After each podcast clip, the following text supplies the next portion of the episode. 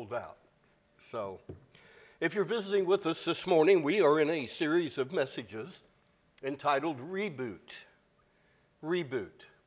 The idea of New Year's resolution, starting over, you know, getting a, a fresh take on things. And a lot of people do that in January, first month of the year. The first day of this first month of this new year was on the Lord's Day. And what a great way to start the year off with brothers and sisters in Christ. People, people tend to make resolutions in the first month of the year.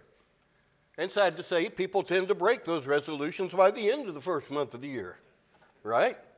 Seems to be that way.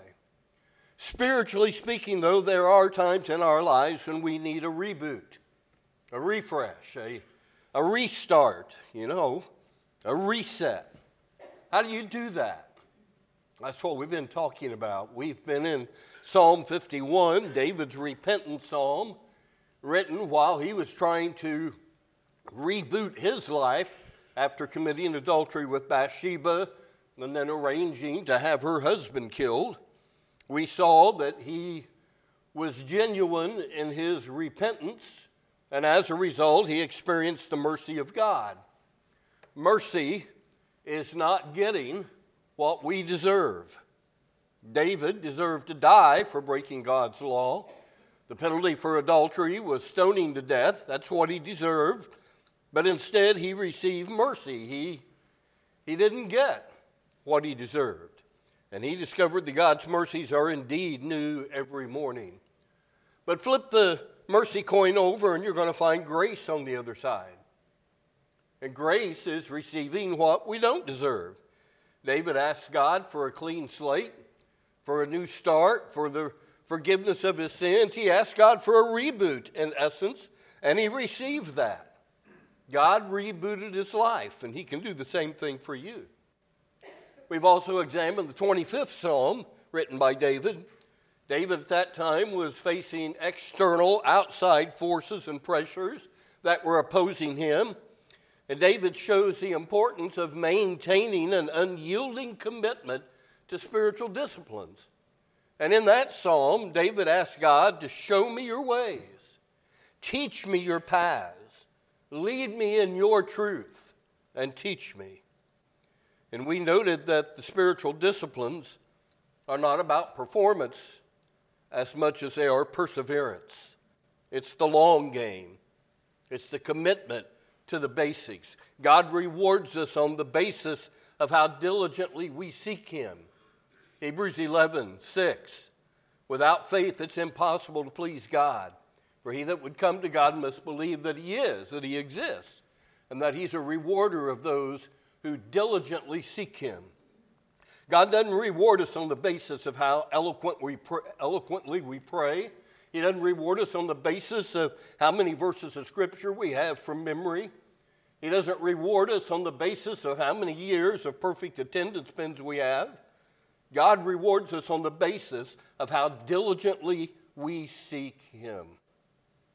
So, how diligently are you seeking God and the things of God? But the spiritual disciplines, the fundamentals, the basics are so important. Vince Lombardi became the coach of the Green Bay Packers in 1959. On the first day of training camp in July of 1961, the summer before his third season as head coach, Lombardi did something that has taken on mythical proportions. It's become legendary. Dave Maraniss, in his book, When Pride Still Mattered, said they went to St. Norbert for their summer camp. People were portraying the Packers as winners, but they hadn't won it all yet. But absolutely obsessed with being a winner, Vince Lombardi went to summer camp taking nothing for granted. He began a tradition of starting from scratch, assuming that the players were blank slates who carried over no knowledge from the previous year. He reviewed the fundamentals of blocking and tackling the basic plays, how to study the playbook. And he did it all by beginning with the most elemental statement of all Gentlemen, he said, holding a pigskin in his right hand, This is a football. That's basic. That's elemental. John Wooden, legendary basketball coach of the UCLA Bruins, coached his teams to 10 national championships in 12 years. What a dynasty. Unheard of today. But you know what he taught his players in order to ensure top level performance? Well, for one thing, he taught them how to put on their socks. I kid you not. He taught them how to put on their socks. Each season, Coach Wooden, who, by the way, was a member of one of our Christian churches, where Dudley Rutherford currently preaches, he would teach the players, show them how to prevent sock wrinkles around the little toe and the heel, and how to lace up their, their shoes with a double knot. That helped his players avoid blisters. Because in the closing minutes of a game, the player without blisters on his feet would perform better.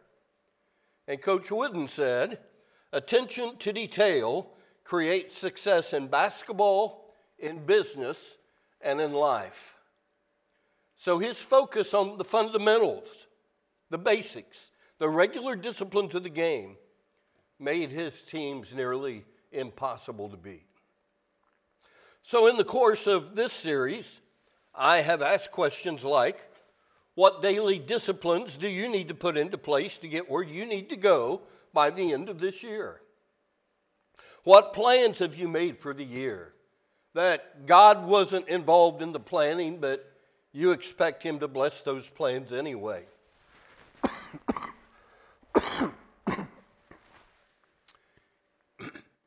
You see, you don't need an elaborate game plan for your life this year or any year. What we need is a commitment to the basics because that's the only way to maximize our capacity and our potential as a disciple of Jesus. So this morning, we're just going to get very practical, and I'm going to name some of those spiritual disciplines, those fundamentals and basics that are so essential for us as Christians. So here we go. Number one, you need to have a daily quiet time with the Lord. That's where it all begins. A daily quiet time with God. Just a time every day where you spend time alone with God. You have to do that. That's basic, that's fundamental. If you're going to reboot spiritually, if you're going to be all that God wants you to be, if you're going to uh, accomplish all that God wants you to accomplish, if you're going to have the fullness of God in your life, then you've got to have a daily quiet time with Him. Psalm 46:10, familiar verse. Be still and know that I am God. And then James chapter 4 verse 8, draw near to God and he will draw near to you. You make sure that you do that every single day that you have a daily quiet time with God. For me, a couple times a day. First time of the day is uh, driving the school bus. You may think, how can you have a quiet time with a bus load of noisy kids? Well, I do it before they get on. All right? I get to the bus barn every morning at about a quarter till six. And uh, we've got a 30 minute prep time on our buses where we do our pre trip inspections and we sweep out the bus and just by yourself. And then you're sit, sit down in the bus, you got it started, you're waiting for your departure time. And then that time until I drive, I leave at about 6 16, 6 17 of a morning to make my first pickup at 6:30 and so I've got that amount of time and those first kids that get on the bus are still half asleep and it's still pretty quiet. And I, and I have a time where I do a lot of praying and just having that quiet time with God. And then I've also got my time where I'm reading scriptures each day. Those times that I spend with the Lord. But you need to have a daily quiet time with the Lord. That's basic, that's fundamental, that's a priority. Secondly, you need to worship God every day, not just on Sundays. Worship God every day. Psalm 145, verse 2 says, Every day I will praise you and extol your name forever and ever. Worship is a daily thing, folks. That's basic, that's fundamental. It's not something that is just confined within the four walls of a church building on a Sunday morning. Worship is much more than that. As Larry explained the etymology of the word this morning, how often does God, how often should God expect you to express his worship to him? How often should that take place? Well, every day. Every day. What would happen if all of us learned to worship on a personal basis every single day of the week? That wherever we go, whatever we do, we're focusing on God. God, I want to worship you. I want to praise you. I want to thank you. We need to capture a sense of worship every single day of our lives. And remember, Worship isn't all about you, it's all about God. I don't know how many times in my life I've heard someone say, Well, I just didn't get much out of that. Well, I beg your pardon. That's not what's important. What's important is what does God get out of it? You're coming to worship Him, not vice versa. That's what's important. God's the audience, not you. You're the participant. You're the one that's coming to give, to worship. So give him your best. Remember what the Apostle Paul writes in Romans 12, verse 1? He writes, Therefore, I urge you, brothers, in view of God's mercy, to offer your bodies as living sacrifices, holy and pleasing to God. This is your spiritual act of worship. Present your bodies as living sacrifices. That's your spiritual act of worship. Have you, brought, have you thought about your body lately? Let me tell you, the older you get, the more you think about it, right? It starts breaking down, not doing what you wanted to do, sure. But where did your body go this week? What was your body exposed to this week? What went into your ears this week? What went into your eyes this week? Why, why is that important? Because God wants our bodies to be holy and pleasing to Him living sacrifices, he says. And in the very next verse, Paul wrote, Don't conform any longer to the pattern of this world, but be transformed by the renewing of your mind. Then you'll be able to test and approve what God's will is, His good, pleasing, and perfect will. It's time we showed our world some transformed lives, don't you think? Different people, different lifestyle, different lip service. Let's be transformed, rebooted, if you will, by the renewing of our minds. That's worship. And we need to worship God every single day. Here's the third thing read. Read and study the scriptures every day. Every day. Romans 10 17 says, Faith comes from hearing the message, and the message is heard through the word of Christ. So if you want to increase your faith, you need to hear the word, need to hear the message not just when it's preached on Sunday morning or taught in your Sunday school class, but every day as you read it. So read the scriptures daily. In Acts 17 11, there were people that did so. It says there, now the Bereans were of more noble character than the Thessalonians, for they received the message with great eagerness and examined the scriptures every day to see if what Paul said was true. You've heard me say this before, you shouldn't trust me. You shouldn't trust that what the preacher says is absolutely true unless you can prove it and verify it by the Word of God. You need to search your scriptures daily to see if what Bill is preaching is true. Read your word daily. Psalm 119, 105, you know what it says. Your word is a lamp unto my feet and a light unto my path. 2 Timothy 3:16 says, All scripture is God breathed and is useful for teaching, rebuking, correcting, and training in righteousness, so that the man of God may be thoroughly equipped for every good work. Tells us how we ought to live, folks. And listen, the God who oversaw the writing of this book through the Holy Spirit, he sure knows a whole lot more about life than you or I ever will. And living by the Word of God is the only hope for our world. It's the only hope for your family. It's the only hope for your life. And yet, so many that profess to be Christians spend so very little time reading the Word of God, and they know so little about it. Did you know the Bible is divided into two main sections? That's elementary, right? Old Testament, New Testament. That's basic. The Old Testament tells us Jesus is coming. The New Testament tells us Jesus came and that he's coming again. The Old Testament has 39 books, the New Testament has 27 books, so there are 66 books in the Bible. That's basic, that's elementary. In those 66 books, there are 1,189 chapters. Maybe you didn't know that. If you take 1,189 and divide that by the 365 days of the year, then all you have to do is read four chapters of the Bible each day, and you'll have read the entire Bible from cover to cover in less than 300 of those 365 days. Four chapters a day. That's it. Now, why is the Word of God so important?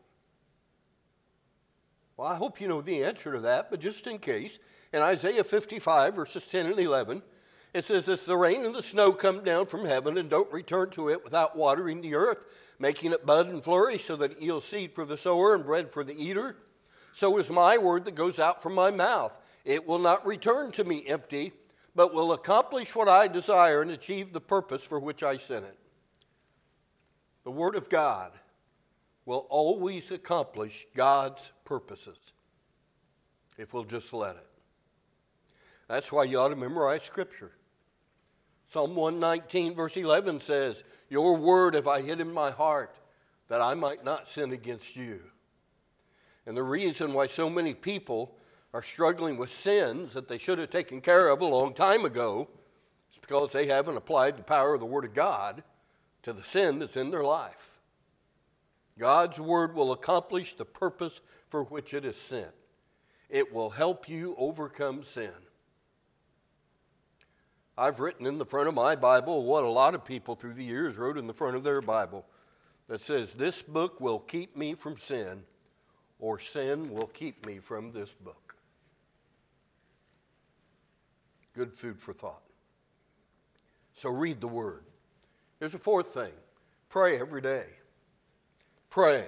That's basic, that's fundamental, that's essential. However, the majority of the time we make prayer all about us instead of about God. We look to prayer to get us what we want. Prayer becomes our strategy for getting things from God. We think if we just pray long enough and believe hard enough and gather enough people around us that'll pray the way we're praying, that maybe, just maybe, we'll get what we want. And we've turned prayer on its head, and then we wonder why it doesn't work very well for us. Folks, from the start, prayer is about God, not about us. It's about God. All true prayer originates in the heart of the Father. And when the Father wants something done, it's immediately made known to the Spirit. 1 Corinthians 2, verse 11 says, In the same way, no one knows the thoughts of God except the Spirit of God. So God desires something to be done, and immediately the Holy Spirit knows that. Then the Holy Spirit makes that known to a believer. And then, through the name and the authority of Jesus, the Son of God, that believer prays back to God, the Father, what God wanted to do in the first place. Prayer is God's strategy to get things done. The Father is so amazing. He could just do everything himself if he chose to, but in his wisdom, he chose to bring us into the process through prayer. And in doing that, he, he helps to train us in spiritual matters. God chose prayer as his strategy, and he chose to give mankind a role to play in accomplishing his purposes as a means of helping us grow to maturity. I mean, when it comes right down to it, what do you do in this world that truly touches the spirit realm? You pray. You pray, through which we, who are both flesh and spirit, are trained in the area of the spirit. Prayer is God's strategy. He involves, he involves us in the process. Prayer is the way God has chosen to accomplish His will on earth.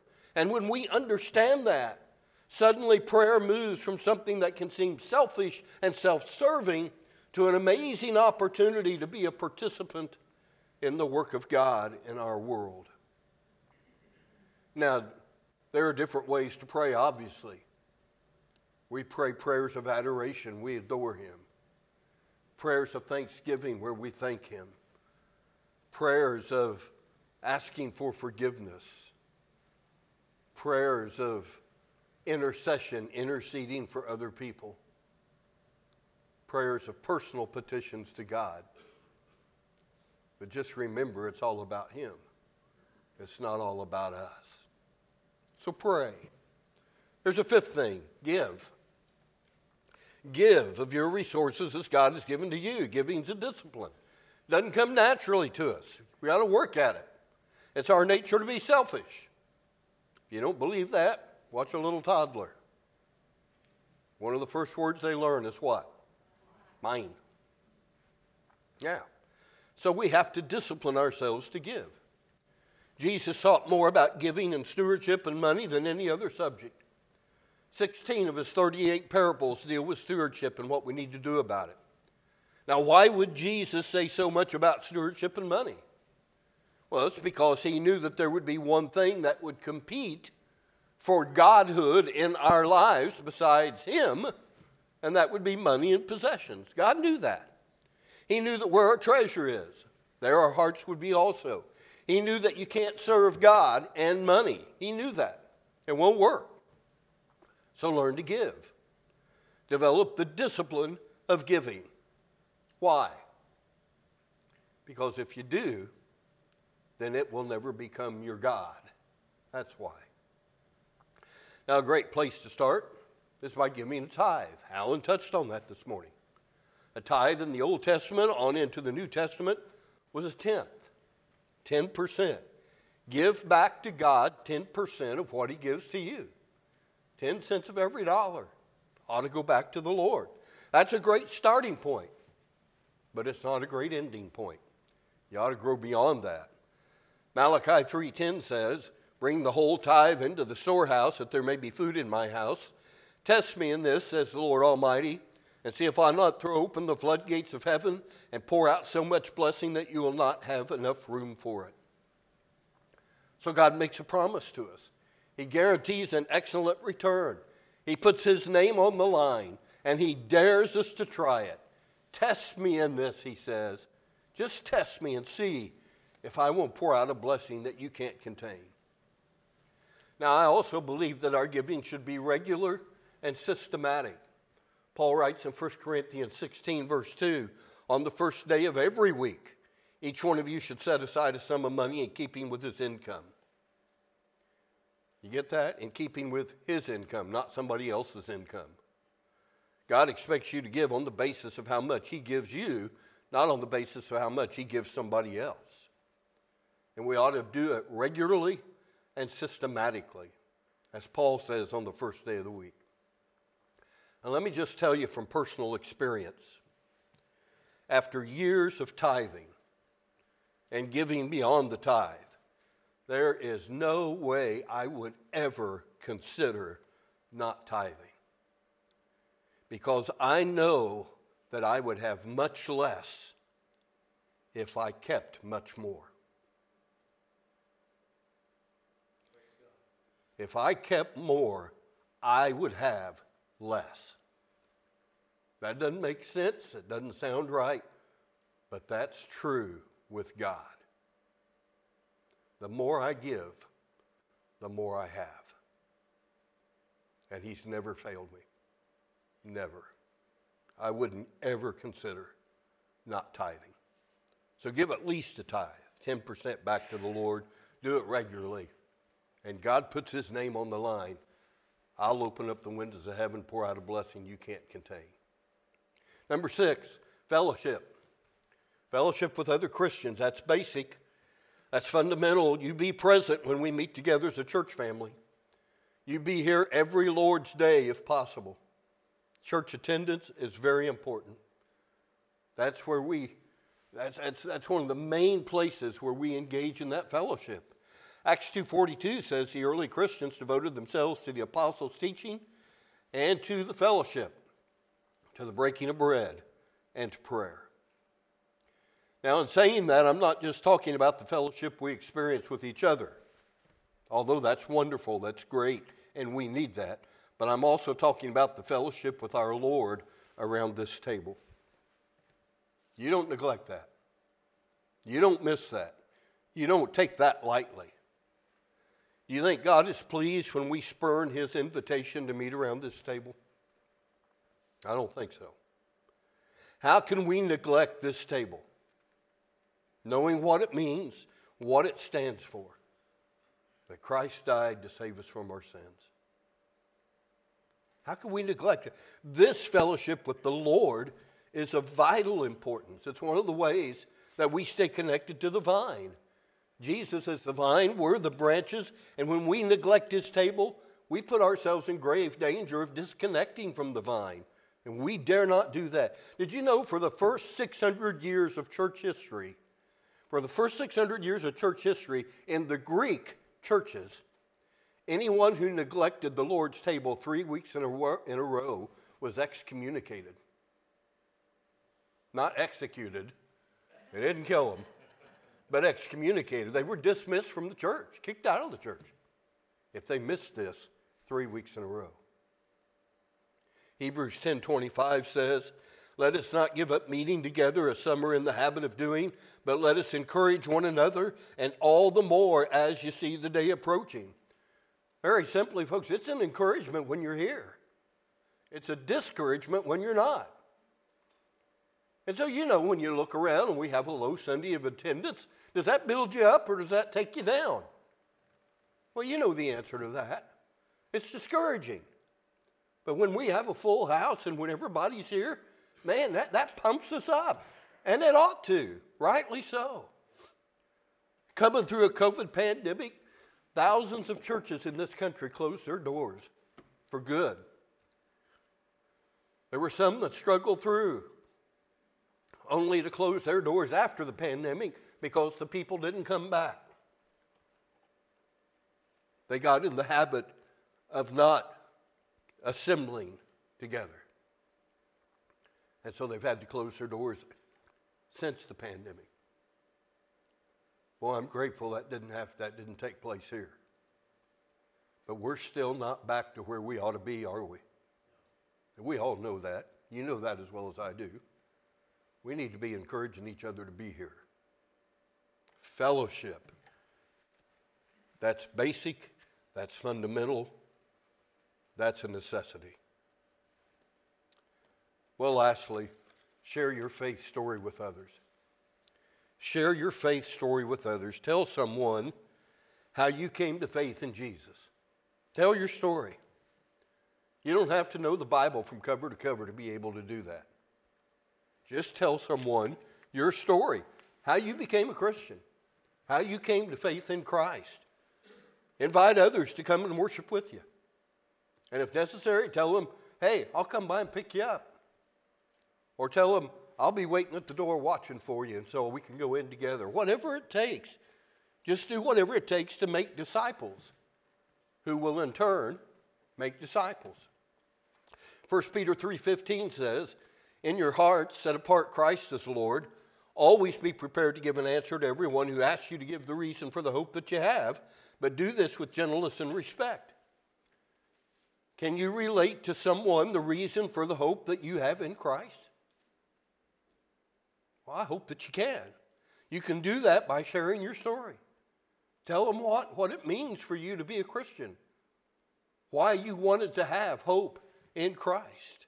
Romans 1:16.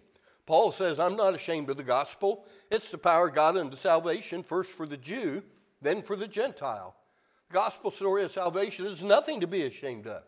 It's something to share with everyone that we can.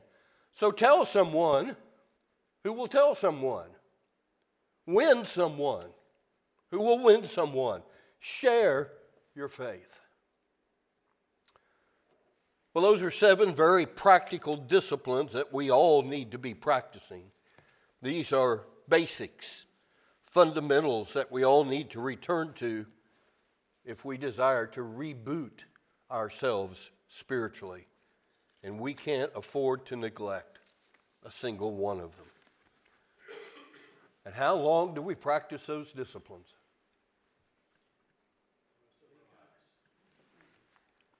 Until then. That's our invitation song this morning. Until the Lord returns, until then, we're going to keep doing all of these things. If you have a decision that you want to make public today, you meet me down front as we stand and sing.